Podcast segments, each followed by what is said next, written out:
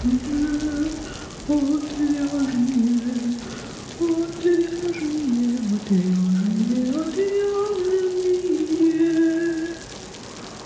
шоу «Отвяжные». Привет, в эфире «Отвяжные» подкаст о вязании. Этот подкаст является частью проекта «Не без дела» о творческих людях, создающих крутые штуки своими руками.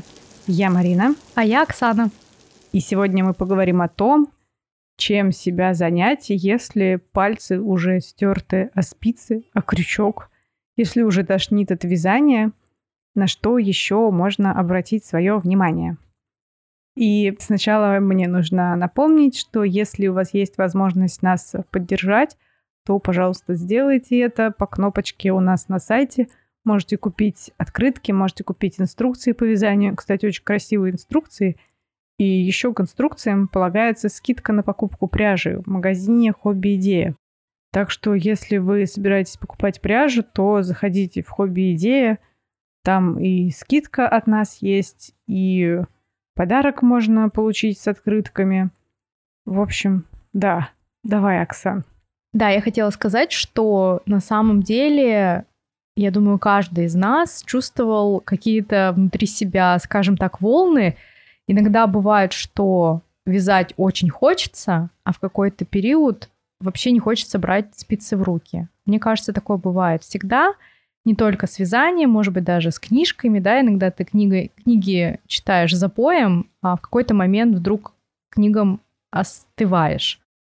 И вот если вдруг у вас случается такой период, например, мне кажется, что ничего плохого нет, и мы поговорим сейчас о том, что можно делать, кроме вязания, если вязать вам сейчас не хочется. Ну, если, как сказала Марина, уже пальцы натерты от спиц, и надо чем-то себя другим развлечь. Да, да, да. Ты, кстати, сейчас про книжки описала просто в точности, как поступаю я, потому что какое-то время, там несколько недель, может, месяцев я читаю пять книжек одновременно, потом просто я не читаю вообще. И не могу сказать, чем это обусловлено, но, видимо, в том числе и общим количеством потребляемой информации. Вот на книжке это тоже влияет, соответственно. Когда чашечка моя внутри переполняется, то книжки отходят в сторону. Да, это нормально, и это нужно принимать абсолютно спокойно. Поэтому давай поговорим. Про книжки мы уже поговорили, и как мы знаем, теперь Марина читает либо пять книг сразу, либо не читает ничего. А, я стараюсь читать постоянно, но вот у меня сейчас именно такой период, когда не читается совсем. Тоже, видимо, сейчас передос информации, что книги у меня просто вообще не входят в мою голову. Я открываю книжку, читаю пять листов и понимаю, что я вообще не поняла, что я прочитала. Поэтому в последнее время я не мучаюсь. Ладно, давай пойдем по списку. У нас все-таки тут есть какая-то систематизация. Оксана очень интересно разделила, ну, не совсем обычно просто, да, на типы, типы дел, так сказать, а по сфере применения скорее. И поговорим о том, что там можно в бижутерии, как себя можно занять, да, такими не совсем большими трудозатратами, а, даже не трудозатратами, а покупкой оборудования нужного инструментов. Я тут, я тут с тобой не соглашусь, но об этом мы поговорим чуть позже. Ну, это не всегда как бы, но знаешь, э, ювели... это дешевле, чем ювелирный станок купить. Ну, да, конечно. Так, в итоге про бижутерию, про э, одежду поговорим, про домашние всякие штучки, в том числе про мебель. Ну и какие-то отвлеч... отвлеченные, уже и не связанные именно с деланием чего-то руками, а всякое разное. Описала как могла. Ну, мы разокроем эту тему дальше. Да, давай. Бижутерия. Я знаю, Оксан, ты делала штуки из полимерной глины. Да, вот я как раз хотела тебя возразить по поводу покупки всяких разных штук. А я когда занималась изготовлением изделий из полимерной глины, точнее, я делала собственные бусины из полимерной глины – ну, добавляла, конечно, и какой-то стеклярус, и бусинки, и бисер, и стеклянные бусины покупала. И все это, сочетая друг с другом, создавала украшения, там, сережки, какие-то колье, браслеты. Но основная часть, да, вот была эти бусинки собственного производства. И как раз что касается производства этих бусин, для этого нужно помимо самой этой полимерной глины, нужна была печь. А, хотя, да, да ладно. Да, их нужно обжигать. А, хотя ты можешь обжигать, конечно, в духовке, и если ты делаешь это редко и немного, то ничего страшного. Но в любом случае полимерная глина это химия, и она, когда обжигается, при температуре у нее есть такой, ну, своеобразный запах. Uh-huh. И меня это волновало, я понимала, что в этой же духовке я готовлю себе еду, и насколько вот это, эти химические запахи действуют в том числе и на мою еду, и я купила специально такую маленькую духовочку. То есть это та же самая бытовая духовка, но я ее использовала именно для бусин. Еще есть такая штука, как паста-машина или лапшерезка ее еще называют. А, самое главное применение это именно изготовление лапши. То есть там сначала изготавливается из теста такой как это сказать, ну, раскатывается тесто, да, а потом угу. это тесто режется. И вот эту пасту-машину также используют и для изготовления бусин. Ну, не только бусин, а вообще лепки из полимерной глины. Как раз-таки вот эта вот пастомашина очень хорошо глину, вот эту полимерную, раскатывает. То есть ты можешь скалочкой раскатывать, ну, чтобы вот был прямо тонкий такой ровный лист, для этого как раз используется пастома- пастомашина. И вот если это все сложить, да, то есть у тебя должны быть запасы разных цветов глины. Печь, пастомашина, какие-то резаки. Это для того, чтобы только резать эту глину, да. А, скалки, чтобы раскатывать. А потом еще, хорошо, ты изготовила эти бусины, нужно собирать. У тебя должна быть какая-то бижутерия – э, не бижутерия, а фурнитура, э, специальные инструменты, чтобы там загибать какие-то пины, ну, это металлические такие тонкие прутики, да, куда ты нанизываешь бусинки, специальные зажимы. Ну, короче, там столько всего должно быть, если ты действительно прям, ну, условно профессионально этим занимаешься, да, и продаешь то тут, мне кажется, это может даже поспорить э, с запасами пряжи и с инструментами, которые нужны для вязания. Слушай, ну можно же просто для себя побаловаться немножко, и тогда будет все гораздо проще. Ну, да, вот тут то же самое. Либо ты вяжешь для себя, либо на продажу, да, когда ты на продажу вяжешь, то у тебя, наверное, арсенал пряжи может быть больше, да, чем когда ты вяжешь только для себя, у тебя может быть там несколько ну, пару килограмм пряжи и так хватит, если что докупишь. Как плохо ты знаешь людей, Экса. Ну, тут аналогия это то же самое. Ты, в принципе, можешь для себя только делать бижутерию, но это не мешает тебе закупиться глиной. Да, закупиться кучей всего. И, кстати, то еще хотела... А, хотела спросить, а какая температура обжига? Слушай, я сейчас уже не вспомню, потому что я занималась этим, наверное, лет восемь назад. Я занималась, наверное, года 4 или 5 этим. Но там очень маленькая температура обжига. А, мне кажется, там где-то градусов 100 и минуты 4-9 эти mm. бусинки запекаются, то есть недолго. Там есть определенная технология, что бусинки обжигаются на зубочистках для того, чтобы дырочка сохранилась.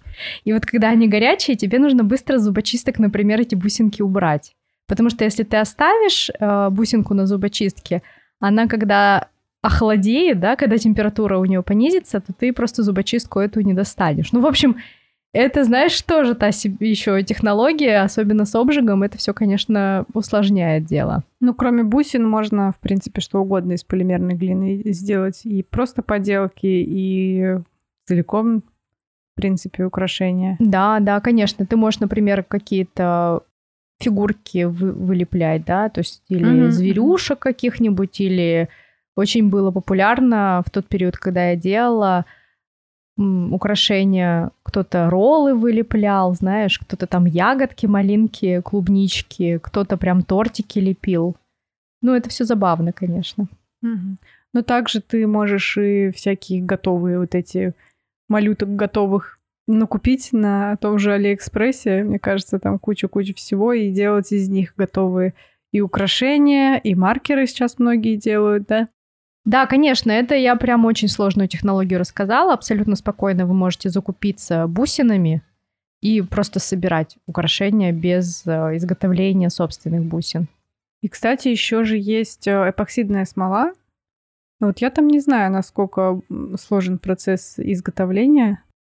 Там сложность изготовления в том, что саму эту эпоксидку очень важно ровно, скажем так, выливать. То есть там же Э, берется какая-то форма, куда, например, кладется либо изображение, либо какой-нибудь засохший цветочек, ну, например, да, угу. и нужно очень ровненько эту эпоксидку вылить вот в эту форму, чтобы не было никаких пузыриков и чтобы поверхность была ровная эпоксидки после того, как высохнет.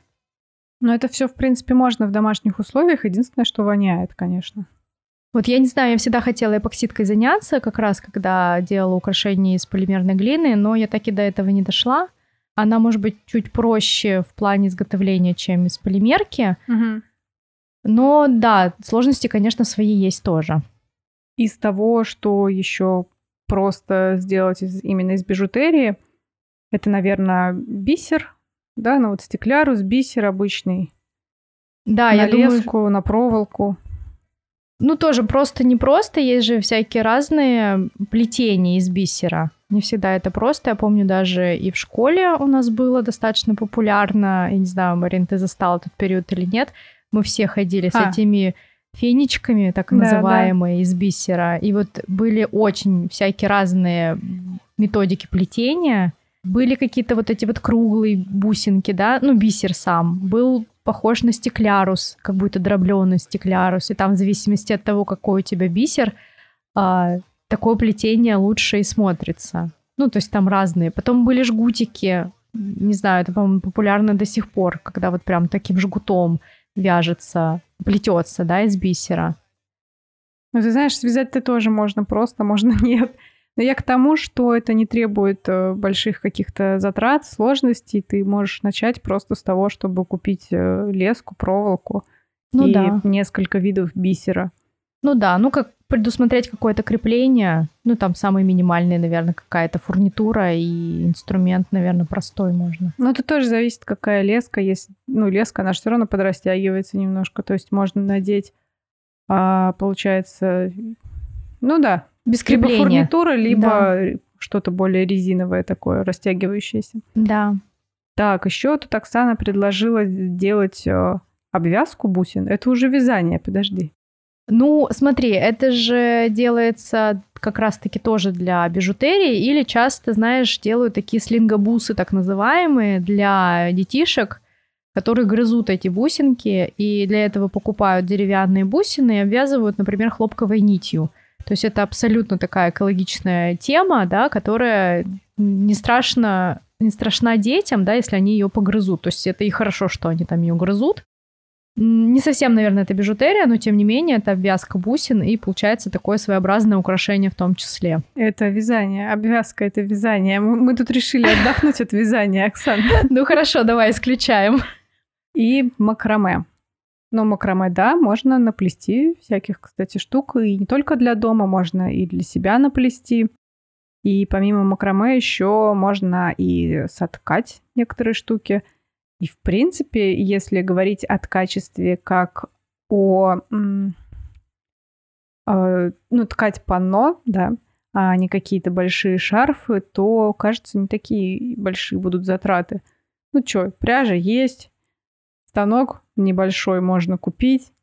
Да, только мы уже от украшений ушли. Ну ладно. Э, ну, тут, видишь, э, я не знаю. А я не знаю, ткут украшения себе какие-нибудь? Да, да. Можно же соткать э, буквально небольшую штучку, ну и повесить mm-hmm. ее как, да? как колье. Да, можно. А, классно, я об этом не знала. Да, это все можно тоже сделать, поэтому mm-hmm. я и заговорила mm-hmm. о качестве. И также есть там всякие радужки маленькие. Я видела, ну, их тоже ткут, по сути. Это, кстати, прикольно. Да, так что там тоже всякие разные штуки есть. Вот. Это шоу отвяжные. Двигаемся дальше. К одежде. А, можно начать шить внезапно, да? Надоело вязать, пойти. Пойдем ши- шить начнем. Слушай, ну, мне кажется, это не внезапно. Есть такие рукодельницы, которые вяжут и шьют. Вот я, например, вообще абсолютно не шью, эм, но среди девочек, которые вяжут, мне кажется, большой процент, которые еще и шьют. Да, да, я тоже знаю, что много таких людей, как бы, которые либо изначально умели шить, либо уже пошли, научились шить э, после того, как начали вязать. Ну и, в принципе, не бросают ни то, ни то, и весь гардероб делают себе своими руками, по сути. Что-то ты шьешь, что-то ты вяжешь, и прекрасно. Мне кажется, если у тебя есть знания именно по кройке для шитья, да, эти знания, они прям очень могут пригодиться в вязании. Да, конечно. То есть э, ты понимаешь, как нужно построить выкройку для того, чтобы вязаная вещь села на тебя. Но минус в том, что швейная машинка лучше, чтобы она заранее была где-то в закромах. Ну да. В этом смысле, кстати, про декор одежды можно поговорить. И, то есть, ну, какая-то модификация э, или перешивание – но тоже руками как бы тут сомнительно. Ну, почему бы нет? А если говорить про декор, можно же и вышивать на одежде. Да, да, вышивка на одежде. Причем так классно делают, и вот я знаю, в последнее время прям у нескольких человек видела, когда на джинсовой куртке на спине вышивали какие-то классные штуки, и очень многие вышивают на хлопковых футболках. Да, вышивка и плюс еще красками тоже можно. Вполне. Кстати, красками даже я себе футболку расписывала. Ого. А, я, кстати, знаешь еще что? Я только что вспомнила, когда готовилась к этому выпуску, даже не подумала об этом. Я когда-то, наверное, я была в университете, то есть это студенчество мое. У меня были любимые джинсы, они были такого серого, темно-серого цвета. И я их так заносила, что уже просто, ну, было видно, что они старые. Но мне так нравилось, как они сидят. Что я с ними сделала? Я их свернула такими узлами, mm-hmm. а, всякими разными, и положила в таз с белизной. Наверное, mm-hmm. белизну с водой смешивала. Наверное, не стопроцентная белизна на какое-то время, и у меня такие были разводы на этих джинсах, и никто не заметил, что они были когда-то потертыми. Я сейчас в таких модных джинсах ходила, мне они очень нравились. Да здравствует тайдай. Что-что? Тай-дай. А что это такое? Ну, типа завязала, покрасила. Тай-дай. Да, наверное, это так и называется, но раньше я не знала название, потому что я когда... А сейчас это модно. Да, и потому что мы таким образом делали футболки, раскрашивали еще в художке, когда я в школе училась, но это была технология батика. Там мы клали эти футболки в разные красители. Нет, нет, э, батик ну, если мне показывали батик, то это не, не то. Ну, Там ты не завязываешь узлы все-таки. У батика тоже разные технологии. Ты можешь батик делать с резервом. Можешь... Резерв — это такая полосочка, куда ты заливаешь... Э... То есть полосочками такими определяешь зоны для разных цветов. Иногда ты просто по ткани расписываешь. Но в том числе батик — это и вот э, такие узелковый метод. То есть ты используешь те же самые краски для батика. Mm-hmm. Да. Просто разные технологии. Я не знала, что его узелками тоже делают. И так, а, кстати, про поводу, по поводу джинс, которые ты в белизну запихала, у меня вопрос, э, как скоро они порвались? Вообще не скоро. Просто у меня в школе была одноклассница, которая тоже модифицировала свои джинсы, по-моему, в том числе с помощью белизны. И в тех местах, где она их обработала белизной, они как бы стали довольно хрупкие. Я думаю, тут вопрос в том, сколько она держала джинсы свои в белизне. Я очень долго носила. Угу. Но еще, возможно, концентрация большая на небольшой участок, и поэтому как бы она сильно разрушила. Да, возможно, потому что у меня, знаешь, джинсы не до белизны такой стали, то есть не, не контрастные были разводы, угу. они просто стали посветлее. То есть какие-то части джинсов были светлее. А ты типа просто опустила и вынула, да? Я уже сейчас не вспомню, это было очень давно. Вот, так Я помню про эти джинсы благодаря фотографиям, которые у меня до сих пор где-то сохранились. Ладно, давай поговорим о всяких э, домашних штуках. И я на самом деле предлагаю затронуть именно то, что требует э, минимальных вложений, ну, чтобы мы как-то ограничились, и чтобы это именно была такая легкая смена деятельности. Вот. А то мы уже тут 20 минут разговариваем, боюсь, не успеем. Давай. Реставрация старой мебели. Мне кажется, что это тоже такая актуальная тема, особенно если, знаешь, есть мебель такая советского производства. Она действительно хорошая по качеству, потому что делалась из натуральной древесины, и она по большому счету неубиваемая. То есть зачастую убивается, например, какая-то обивка тканная, да, но если ее поменять, то сама древесина, она хорошая. Единственное, что понятно, что лак может уже такой быть старый, плохой, некрасивый, где-то там какой-нибудь кусок этой древесины э, отбился или еще что-то, но я знаю многих, кто сошкуривает, да, скажем так, этот лак, покрывает новым лаком или каким-то красителем, делает новую обивку, эта мебель смотрится очень классно, так эксклюзивно, с одной стороны, да, с другой стороны, это натуральная древесина, которой сейчас не очень много вообще в, в мебельном производстве, точнее, она есть, но она стоит очень дорого. У меня мама, например, так делает, э, очень большое количество мебели осталось на даче, и она просто все свое творчество, мне кажется, пустила на эту мебель, что она только с этой мебелью не делала. Она нашла даже какие-то разные технологии для того, чтобы с каждым там креслом по-своему поступить. В общем, сейчас приход... приезжаешь на дачу, и там просто ме... выставка мебели. Вот, и она так кайфовала от этого. И если говорить про расходы, то расходы минимальные, потому что мебель у вас уже есть, это древесина есть. А, да, если вы хотите сделать, конечно, такую презентабельную мебель именно для квартиры, например, то, наверное, лучше купить какие-то хорошие красители, хорошую дорогую ткань для обивки, да, которая не будет снашиваться. А мама покупала, мне кажется, самую простую, самый простой какой-то лак.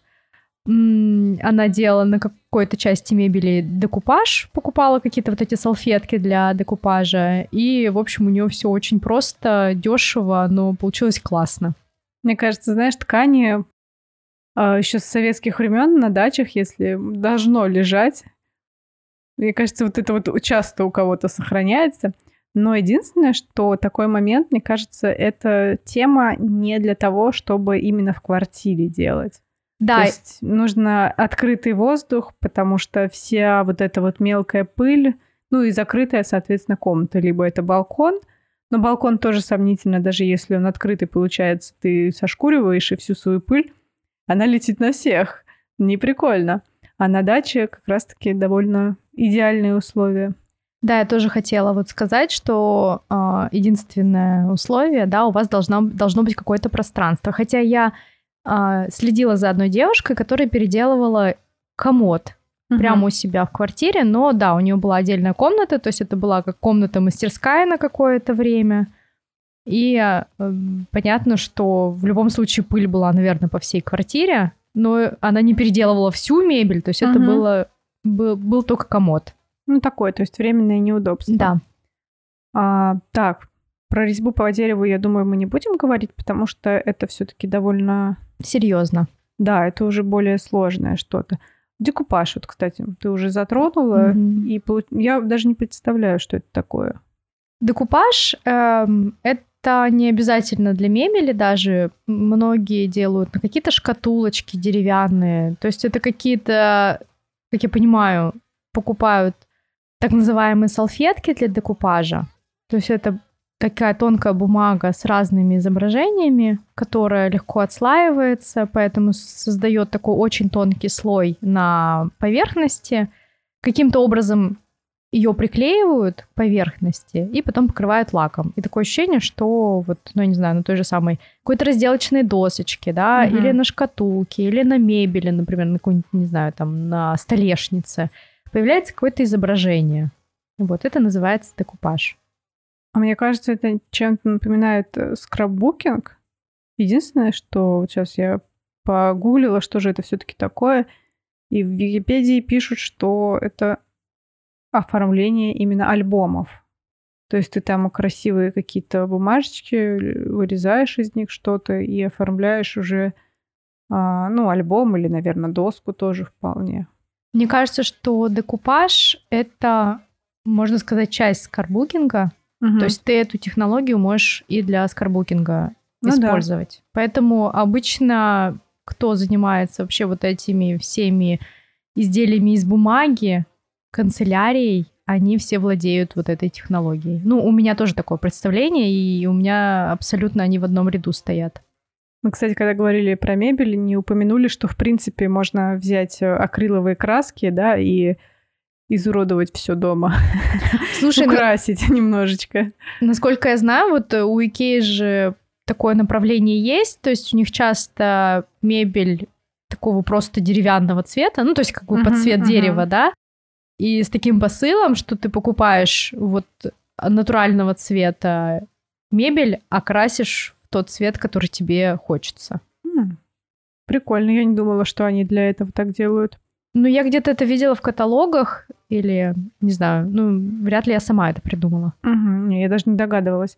А по поводу красочек, в принципе, э, у меня у друзей есть, э, они продают краски, Соответственно, дома у них тоже много красок. И бывали моменты, когда я там приезжаю к ним на дачу, вот, моя подруга сидит, красит лампу.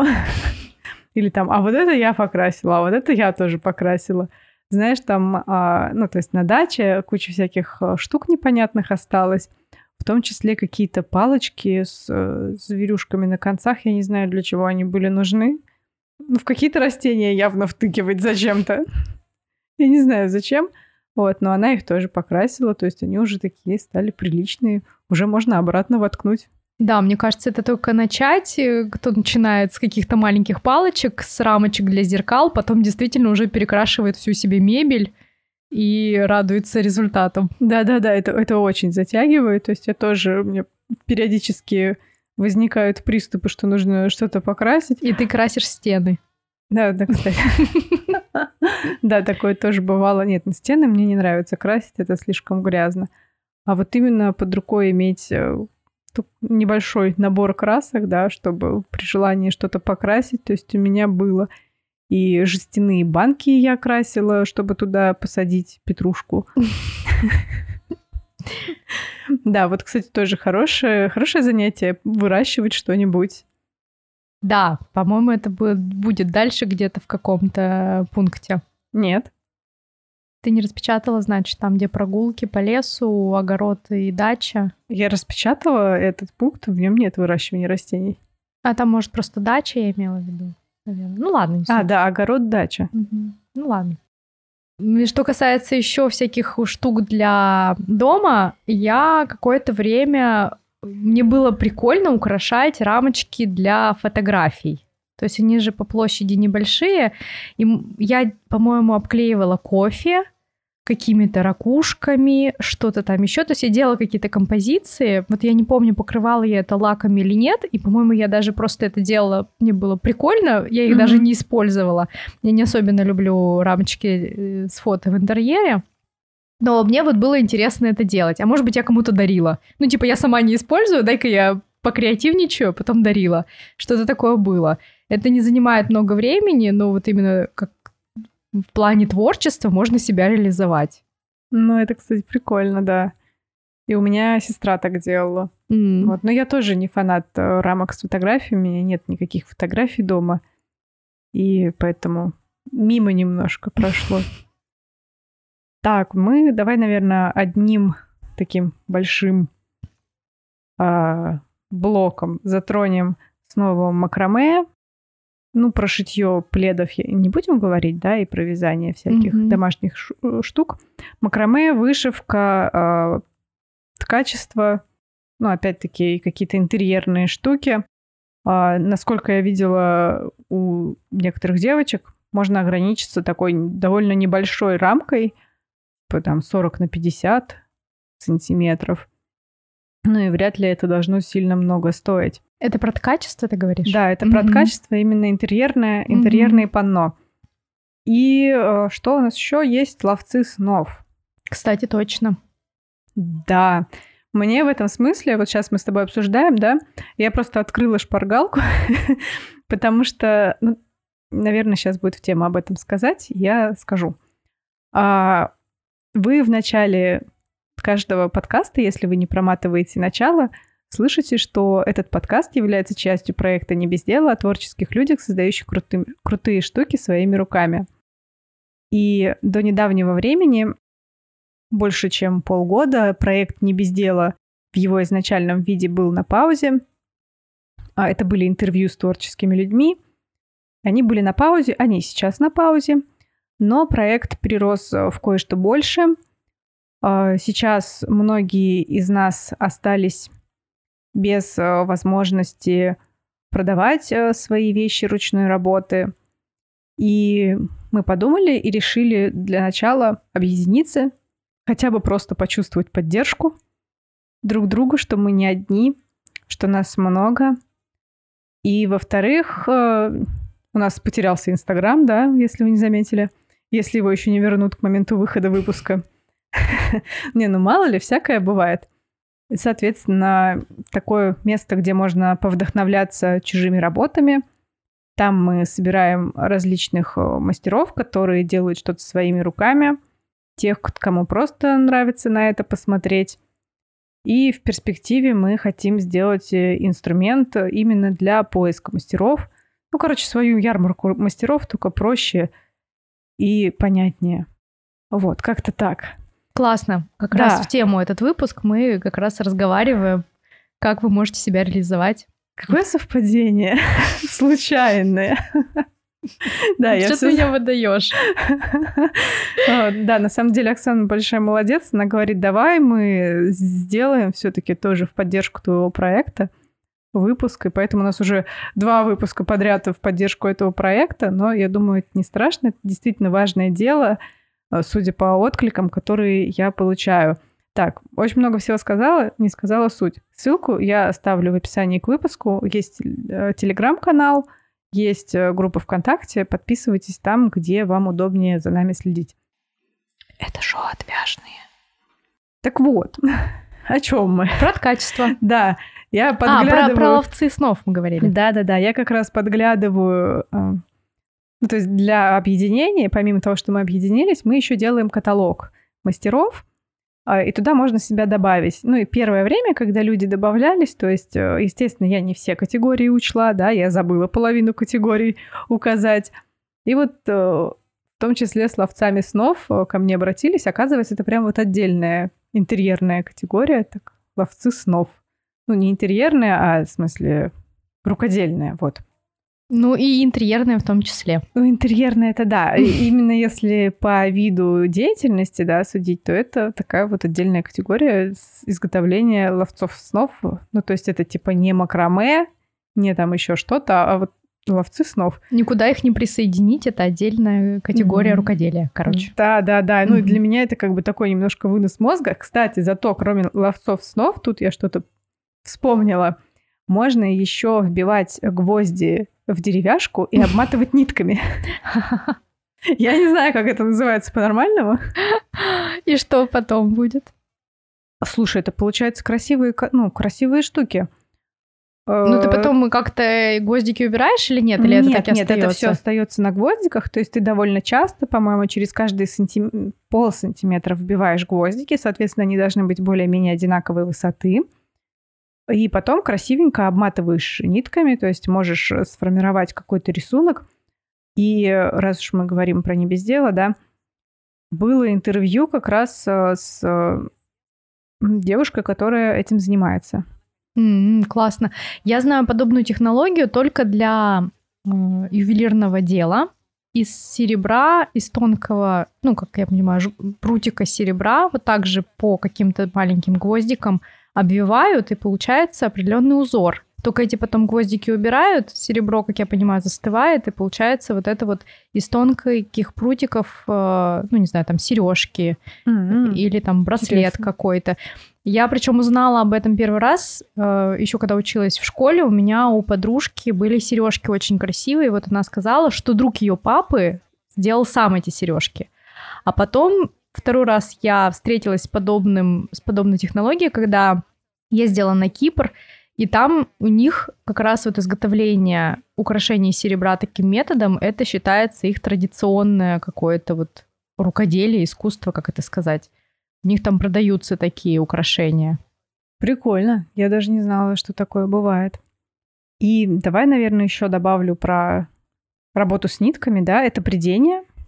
Придение можно влететь, мне кажется, достаточно легко. Купить э, готовую, э, забыла, как это лента, топ, кажется, она называется. Ну, короче, лента уже подготовленная для придения. И ручное веретено, под, подвесное веретено. Ой, я уже забыла, как все называется. Может быть, это и легко, но это все, наверное, очень заразительно, потому что веретеном все, наверное, не заканчивается. Там же тоже есть какие-то специальные эти предельные штуки, которые покупают. Ты как бы ты можешь покупать эти штуки, да, приди... самопрялка это называется. Угу, самопрялки, да. Да, ты можешь как бы уйти туда далеко, действительно увлечься, а... но также ты можешь остановиться на ручном, ну, на подвесном или опорном веретене, оно mm малюсенькое, его можно брать с собой, ну, и кто-то остается ну, в этих Именно. рамках. Угу. Да, то есть э, та же Женя Кудрявцева, там выпусков 30 назад где-то было с ней два выпуска. И она как раз-таки для себя по чуть-чуть придет довольно толстую фактурную нить. Но ей этого достаточно для того, чтобы чисто себе в вязание добавить. Я не говорила это как минус, я имела в виду, что есть куда развиваться, да, да можно да, остановиться да. на веретене, а можно и развиваться уже в более там серьезное, не знаю, не то что производство, да, можно и на самопрялке для себя прясть. Ну, короче, технологий очень много, если в это окунуться, то прям, мне кажется, очень интересно развиваться можно. Да, также можно покупать не готовые э, уже шерсть для придения, можно покупать более сырую шерсть, можно от овечек на ферме.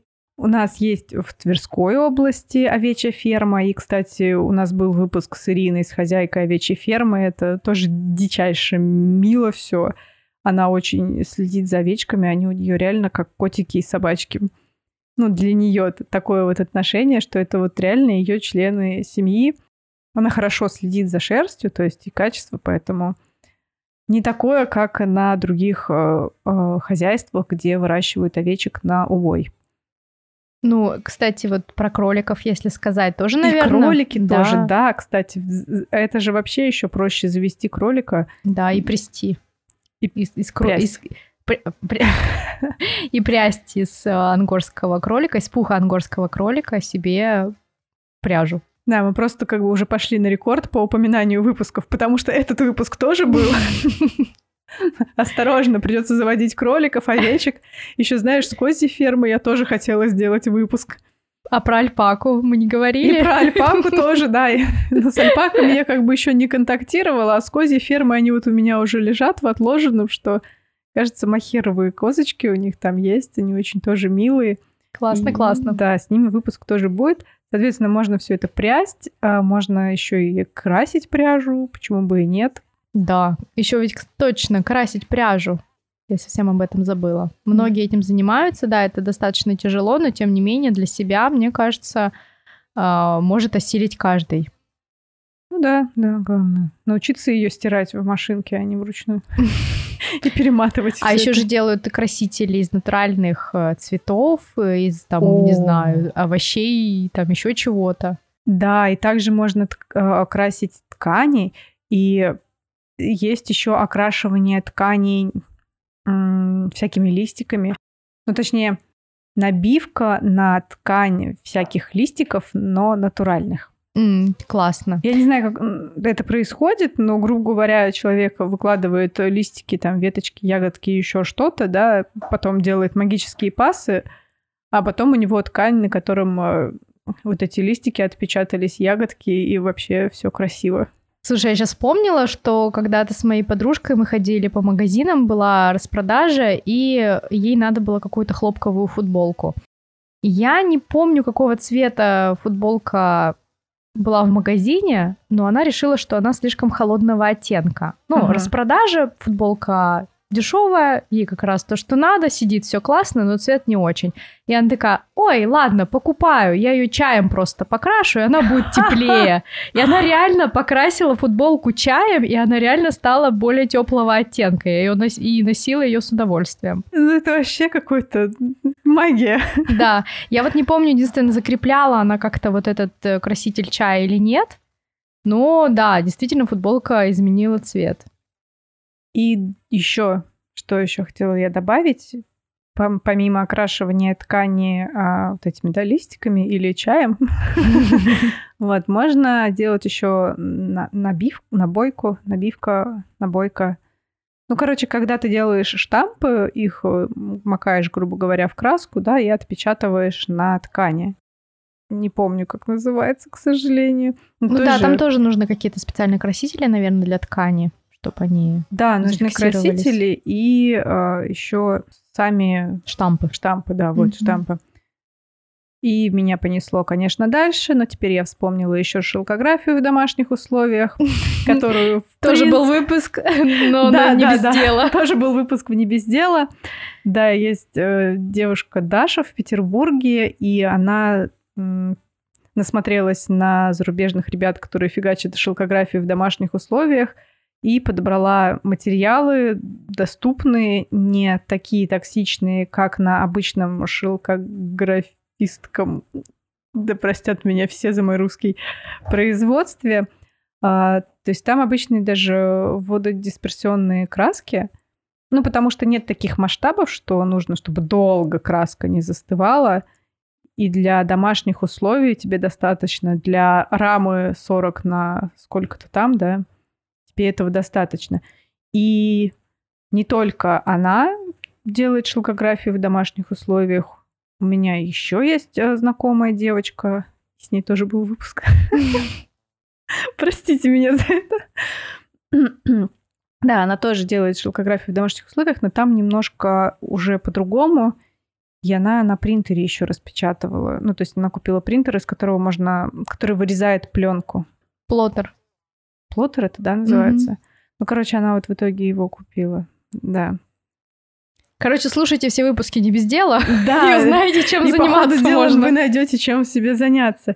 И только что мы об этом всем говорили, я что-то еще вспомнила. Ну ладно, неважно. Давай а... мы отключимся и перейдем вообще на не совсем рукоделие. Нет, подожди. Подожди, мы еще не закончили. Давай А-а-а. еще чуть-чуть. Да, у тебя тут еще написано лозоплетение. Я не знаю, что такое лозоплетение. Это плетение из лозы, лозоплетение.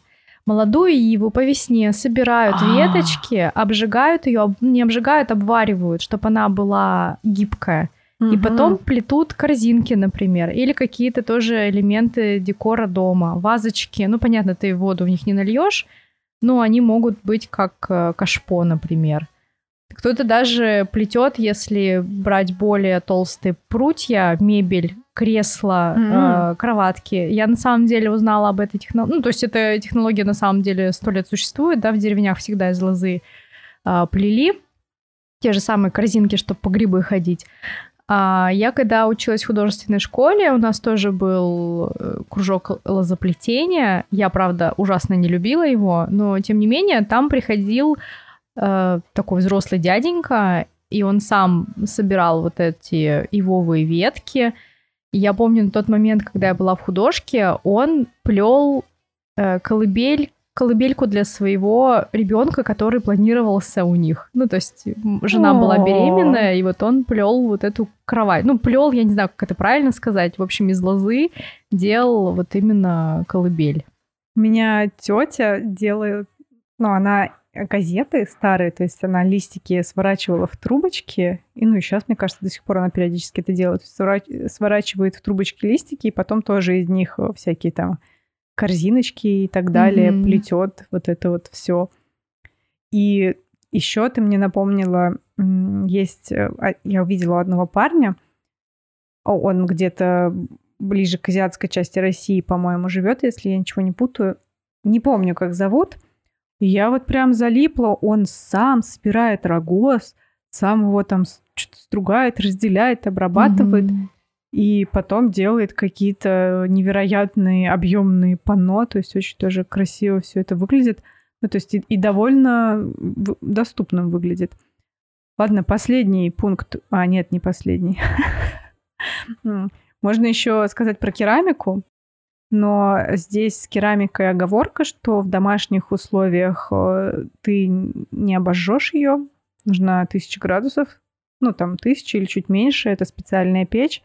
Но э, можно походить по керамическим мастерским, особенно керамические мастерские, которые проводят мастер-классы, у них наверняка есть услуга обжига. Вот. Единственный прикол как бы довести все. Да, на самом деле керамика сейчас стала достаточно доступной, потому что очень много мастер-классов проходит. Вы можете делать и какие-то кружки, тарелочки, можете делать какие-то панно в том числе декоративные. В общем, очень большой спектр. Даже есть, куда ты можешь прийти на мастер-класс и поработать с гончарным кругом – мне кажется, что везде есть вот эта функция обжига. То есть ты просто приходишь на мастер-класс, например, и тебе говорят, через неделю вы можете прийти там за своей кружкой. Да, да, да. В вот, принципе, и, да. И у меня на самом деле очень много знакомых, кто ходили на такие мастер-классы, и все абсолютно довольны. Я просто, опять же, да, я училась в художественной школе, где это все проходило, и я уже этим так, извините, наелась, что мне не очень хочется этим заниматься, хотя как выглядит посуда вот такого ручной работы из глины, из керами... ну, керамика, да, мне очень нравится. Угу. Ну да, это получается как бы все равно какие-то вложения и траты на покупку, так сказать, абонемента, да, в гончарную студию. Ну, потому что если делать несколько изделий, тебе же несколько раз придется делать их. Ну и, грубо говоря, чтобы не разводить грязь дома, ты можешь сходить и туда. Вот, это уже получается не так просто.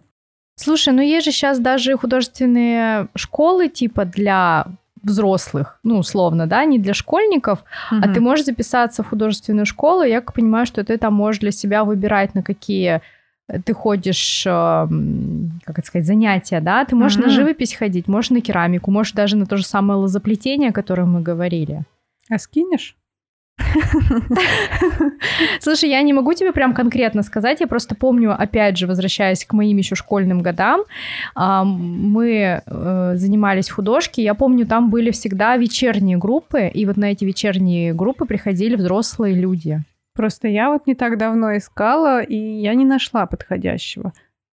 Поэтому, если есть, то скинь, пожалуйста. Ну, я поищу. Я просто говорю, я знаю про Ижевские, а вот угу. что касается петербургских, ну, мне кажется, если в, Пи- в Ижевске есть, то в Петербурге точно такое должно быть. Это шоу отвяжные. Так, давай двигаться дальше. Времени мало осталось. Мы забыли сказать про валяние. Сухое, особенно валяние, мне кажется, вообще без проблем дома. Закупился иголочками, шерстью и вперед. Угу. И еще... Да влажное тоже, мне кажется, можно, если это небольшие какие-то. Ну да, супер... да, кстати, mm-hmm. это, да. И у меня вопрос про мыловарение и изготовление свечей. Насчет свечей, мне кажется, там а, есть какие-то варианты, именно когда э, жидкая, ну, короче, не из воска свеча, из воска там все-таки довольно сложный процесс. Я была в мастерской, где делают свечи, и с этими ребятами у меня тоже был выпуск. Ну ладно, я перестала. Вот, да, там как бы ты варишь этот воск, как добавляешь туда краситель, потом заливаешь его в форму, он остывает. Тебе нужна высокая температура в помещении, чтобы свечи твои не потрескались. Да, там сложно. А вот именно такие простенькие, жидкие, вот с ними, кажется, все гораздо проще. Да, там, наверное, какие-то есть специальные составы для свечей. Да, да, и про мыло тоже, ну, насколько много людей занимается этим дома, я так подозреваю, что это не так сложно. Единственная сложность с мыловарением, насколько я понимаю, это вот эти составы, которые для него нужны. То есть, если опять же, как со свечами, да, не запариваться и покупать какие-то общедоступные составы, это одно. А иногда там, я знаю, есть мыло с нуля, как я понимаю, там нужны какие-то определенные вещи, ну, я не знаю, как это, не вещи сказать, а какие-то составы, которые нужно где-то закупать, не, не всегда в доступности. Ну, в общем, вот тоже есть какие-то определенные сложности, если уже развиваться в этом более серьезном ключе. Но если использовать какие-то самые простые составы, как я понимаю, это можно абсолютно спокойно и дома, и в кастрюльке мыло, мыло сварить, ну, какие-то дополнительные формы купить. Вот. Ну, не так все просто, как мы, конечно, это все описываем со своими сложностями, но доступно. Так, ладно, давай перейдем к, тому, к твоему разделу, который ты так долго ждала. Если вы еще не выключили подкаст, вы молодцы. Про виды отдыха, наверное, можно упомянуть. И про чтение мы уже сказали, но также можно занять себя живописью. Да, то есть это такой отдых, наверное, ради отдыха. То есть не всегда вы получаете от этого результат, как, например, готовая вазочка или одежда. А, ну, можно для себя, не знаю, там, пописать акварелькой или акрилом, или почеркать карандашиком. Да, классно, если это будет настолько классно, что вы еще сможете повесить на стенку. Но иногда можно просто порисовать, пописать лично для себя, чтобы отвлечь мысли какие-то. Можно еще пазлы пособирать. Вот я, кстати, даже об этом не вспомнила, вспомнила это Марина. Да, у меня из дома вынесены все пазлы, потому что если я нахожу пазлы, в которых минимум тысяча кусочков, а я люблю, чтобы полторы хотя бы было, то все, я выключена на несколько дней, пока не соберу. Интересно, вот это мне вообще не знакомо. У меня нет пазла, э, как это сказать, сумасшествия. Болезнь я бы это назвала, ты знаешь. Причем с тремя котами это как бы уже еще сложнее. Я не помню, я пробовала с тремя котами собирать или нет. Но когда их был то ли один, то ли два, я прятала под, под ковром. Ну, то есть, ясен пень, что я не дособираю за день, да? То, что я не дособрала, я как бы сверху накрывала ковром. Вот, и потом, когда возвращалась, ну, единственное, что было неудобно, конечно, собирать все это на полу. Вот, но нормально. Так, можно посвятить себя спорту. Это, мне кажется, отличная штука, чтобы заняться, в принципе, на постоянной основе.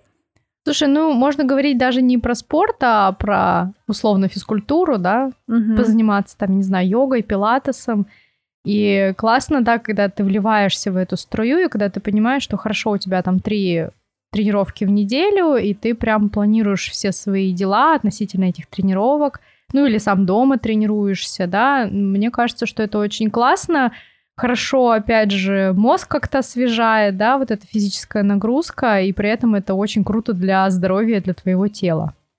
Да, но главная проблема, что прежде чем планировать э, какой-то новый спорт в своем распорядке, ты выбираешь, а от чего ты отказываешься. Ну, мы же решили, что мы отказываемся от вязания в данный момент. А, ну подожди, то есть потом мы возвращаемся к вязанию и такой, а, йога, да ну нафиг эту йогу. Нет, а йога у тебя уже вошла в такой режим, как привычка, и ты такой, успею йогу и повязать. Да, так это не работает, Оксан. Ты как бы, ты освобождаешь время. Если ты хочешь вязать, значит, ты чем-то жертвуешь. Ты жертвуешь уборкой дома, готовкой. Кстати, можно посвятить себя готовке. Ты этим занималась в карантин, я помню. Ну да, я пыталась печь хлеб, да, тогда это было прям помешательство по поводу хлеба, но я почему перестала, потому что я поняла, что нужно постоянно закваску делать, да, ну, я делала хлеб на закваске, на своей, на настоящей такой, вот, а ее нужно постоянно обновлять, и как обычно делают, то есть там сливают часть закваски, на этой закваске делают э, хлеб, и, ну, то есть ее обновляют. Вот, а мне приходилось эту закваску сливать, потому что я не ем хлеб в таких количествах. И мне казалось, что я больше муки трачу вот на поддержание этой закваски, чем на, на тот самый хлеб, ради которого эта закваска и затеивалась, и я перестала этим заниматься. Но я знаю, что вот тогда, когда в карантин э, это помешательство на хлебе было, прям очень много из девчонок, кто продолжил хлеб печь сами. Угу. Да. А, ты же делилась закваской еще. Возможно, я уже не помню. Нет, ну, это я помню, что одна девушка в Инстаграм прям сделала посты, и все туда поперли, и вот благодаря этой девушке все стали, ну, не все, очень многие девчонки, угу. которые вяжут, стали делать этот хлеб. И кто-то не прекратил, кто-то печет до сих пор. Ну, прикольно. Там mm-hmm. же можно и всякие печеньки начинать делать, и тортики. Но для тортиков там уже начинается другой уровень закупок. Да, кстати, тортики кто-то ведь прям э, в том числе промышляет, э, ну, в, в хорошем смысле промышляет, да, и продает и пироженки, и тортики, и тоже увлекается этим настолько, там тоже много всяких mm-hmm. разных технологий. И, конечно, когда ты увлекаешься тем или иным направлением творчество, я считаю, что это тоже творчество. Конечно. Хочется да. сразу узнать намного больше всего, чем ты, как обычный человек, который решил один раз в год там тортик себе испечь. Ну да, это тоже либо затягивает, либо как бы ты побаловался, попробовал mm-hmm. там полгода и потом уже отпустила, просто на каждый праздник ты можешь сделать что-то классное. Мгм. Но тортики это, кстати, такая тоже трудозатратная история. Даже если делать какие-то разовые акции, что-то мне тут рассказали, рублей 700, что ли, стоит закупиться, ну, накупить всяких там ягодок, еще что-нибудь. Да, там очень дорого. И... Да, по продуктам выходит И по дорого. продуктам дорого, потому что все все-таки стараются натуральные какие-то составы тоже покупать, да. И вот я помню, у меня достаточно близкая подружка занималась тортами, причем прям на заказ. И я помню, какие там были запары, что вот тебе заказывают торт, тебе нужно, например, торт через два дня нужно выдать или там через три, тебе нужно конкретно в этот же день тесто замесить какое-то Да, время, да, там да. сутки это тесто должно пролежать в холодильнике, потом там что-то еще, то есть там вот э, не, не так, что тебе заказали торт, и ты в этот же вечер можешь этот торт выдать, ну, два условно. дня, два дня Да. ты как бы им занимаешься периодически. Да, причем э, разные же теста, тебе заказали три торта, и тебе нужно, грубо говоря, делать три разных теста. Одно сколько-то определенное количество должно там три часа лежать в холодильнике, другое там должно лежать Да. 24 часа в холодильнике. Господи, это вообще на самом деле очень сложно. Да, там очень много всяких нюансов есть, короче, Да. С чем, с чем себя озадачить, если нравится. Давай, наверное, немножко коснемся всяких интересных штук, типа рыбалка, охота или там дача. Мне кажется, как бы если ты ездишь на рыбалку, охоту, ты как-то с детства уже ездишь. Слушай, у меня есть пример, опять же, моей знакомой, которая благодаря своему мужу стала ездить на рыбалке. То есть она, когда вышла замуж, она попала в такую большую очень компанию. Как я понимаю, это, опять же, друзья с детства, как ты Мгм. сказала, да? То есть мальчишки выросли, обзавелись уже семьями, и если они раньше ездили на рыбалку, ну, маль- компании парней, да, то они стали продолжать ездить большими компаниями се- семей. То есть они уже ездили там и с детьми, и с женами, и у них были какие-то палаточные лагеря. То есть они эти рыбалки ждали весь год, там всю зиму. Ну, это были именно летние рыбалки. То есть они всю зиму там грезили этими рыбалками, закупались какими-то э, лодками специальными, там удочками. И это для них было такое супер занятие. Вот они планировали всей компанией вот там несколько раз за лето. И это было действительно прям такое увлечение. Мгм. Ну, повезло все равно, что, видишь, как получается, ты не сам туда влетел, а ну, благодаря своему Да. мужу. Да, Вот, не просто так с бухты-барахты, да, по да, да. сути. Ну, и также могло и не понравиться в целом. Да, наверное, повезло, что вот этой моей подруге понравилось, потому что было бы сложнее, если бы человек был такой домосед, ну, ваши палатки тут в холоде, и это рыба на костре. Слушай, ну это, мне кажется, обнаружилось бы еще до свадьбы в любом случае. Думаю, что Как бы, да. Да, там заранее возникла эта проблема, что либо вы сошлись с этой стороны, либо, либо нужно искать какой-то компромисс. Да, ну, вполне возможно, да, кто-то с детства с папой ездит, да, ну, если мы говорим про девушку, а потом Ну, у меня Переходит. сестра тогда, то есть Мгм. она привыкла с детства, то есть что у дедушки в деревне там лодка, ну вот на рыбалку тоже Мгм. часто с дедушкой ездила. Вот и сейчас они с мужем, они с двумя детьми, с котом выезжают всей семьей на рыбалку. класс. Это же Выезжают. тоже можно сказать про походы, да? Кто-то Да, да, с детства там походы, ходит да. в походы, потом а, организуется новая семья, когда ребенок подрос, стал взрослым, да, у него появляются такие же друзья по интересам, а потом и семья такая же, которые ходят в походы, там появляется ребенок, и они также с палаткой продолжают ходить там по всем этим горам и долам. Но тоже не факт, что сработает, потому что меня таскали на рыбалке, меня таскали в лес за грибами, но сейчас меня так просто туда не И затащишь. ты вяжешь. И я вяжу. Не знаю, при чем тут это, но да, я вяжу. Ну, я имею в виду, тратишь время, э, которое могла бы тратить на рыбалку, на вязание. А, да, нет, ну не затащишь, потому что мне это не понравилось. Ну, то есть я не фанат такого отдыха. Ну да, мне кажется, это определенный склад характера. Я тоже не особенно люблю палатки. Да, один раз в год, окей. Да, да, да. А так, чтобы каждые выходные нет. Да, причем как бы когда не ты организовываешь вот этот вот весь запас э, продуктов э, и этого всего, для меня это прям что-то страшное, мне как бы скажи, что сделать, я сделаю. Вот. Руководить, а предусмотреть, что с собой брать, потому что я возьму с собой все. Вот, иначе никак.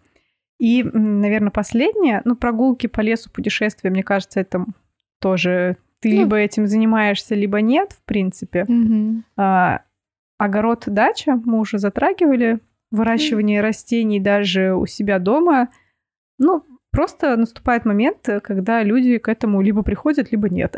Ну, это, кажется. мне кажется, тоже вот э, склад характера. Кто-то скажет, да ну нафиг, я лучше пойду помидоры куплю в магазине, я не отрицаю там покупку помидор э, в магазине, но мне вот прикольно этим заниматься. Ну, то есть я понимаю, что я, например, на подоконнике, ну, у меня нет дачи, я выращиваю на подоконнике.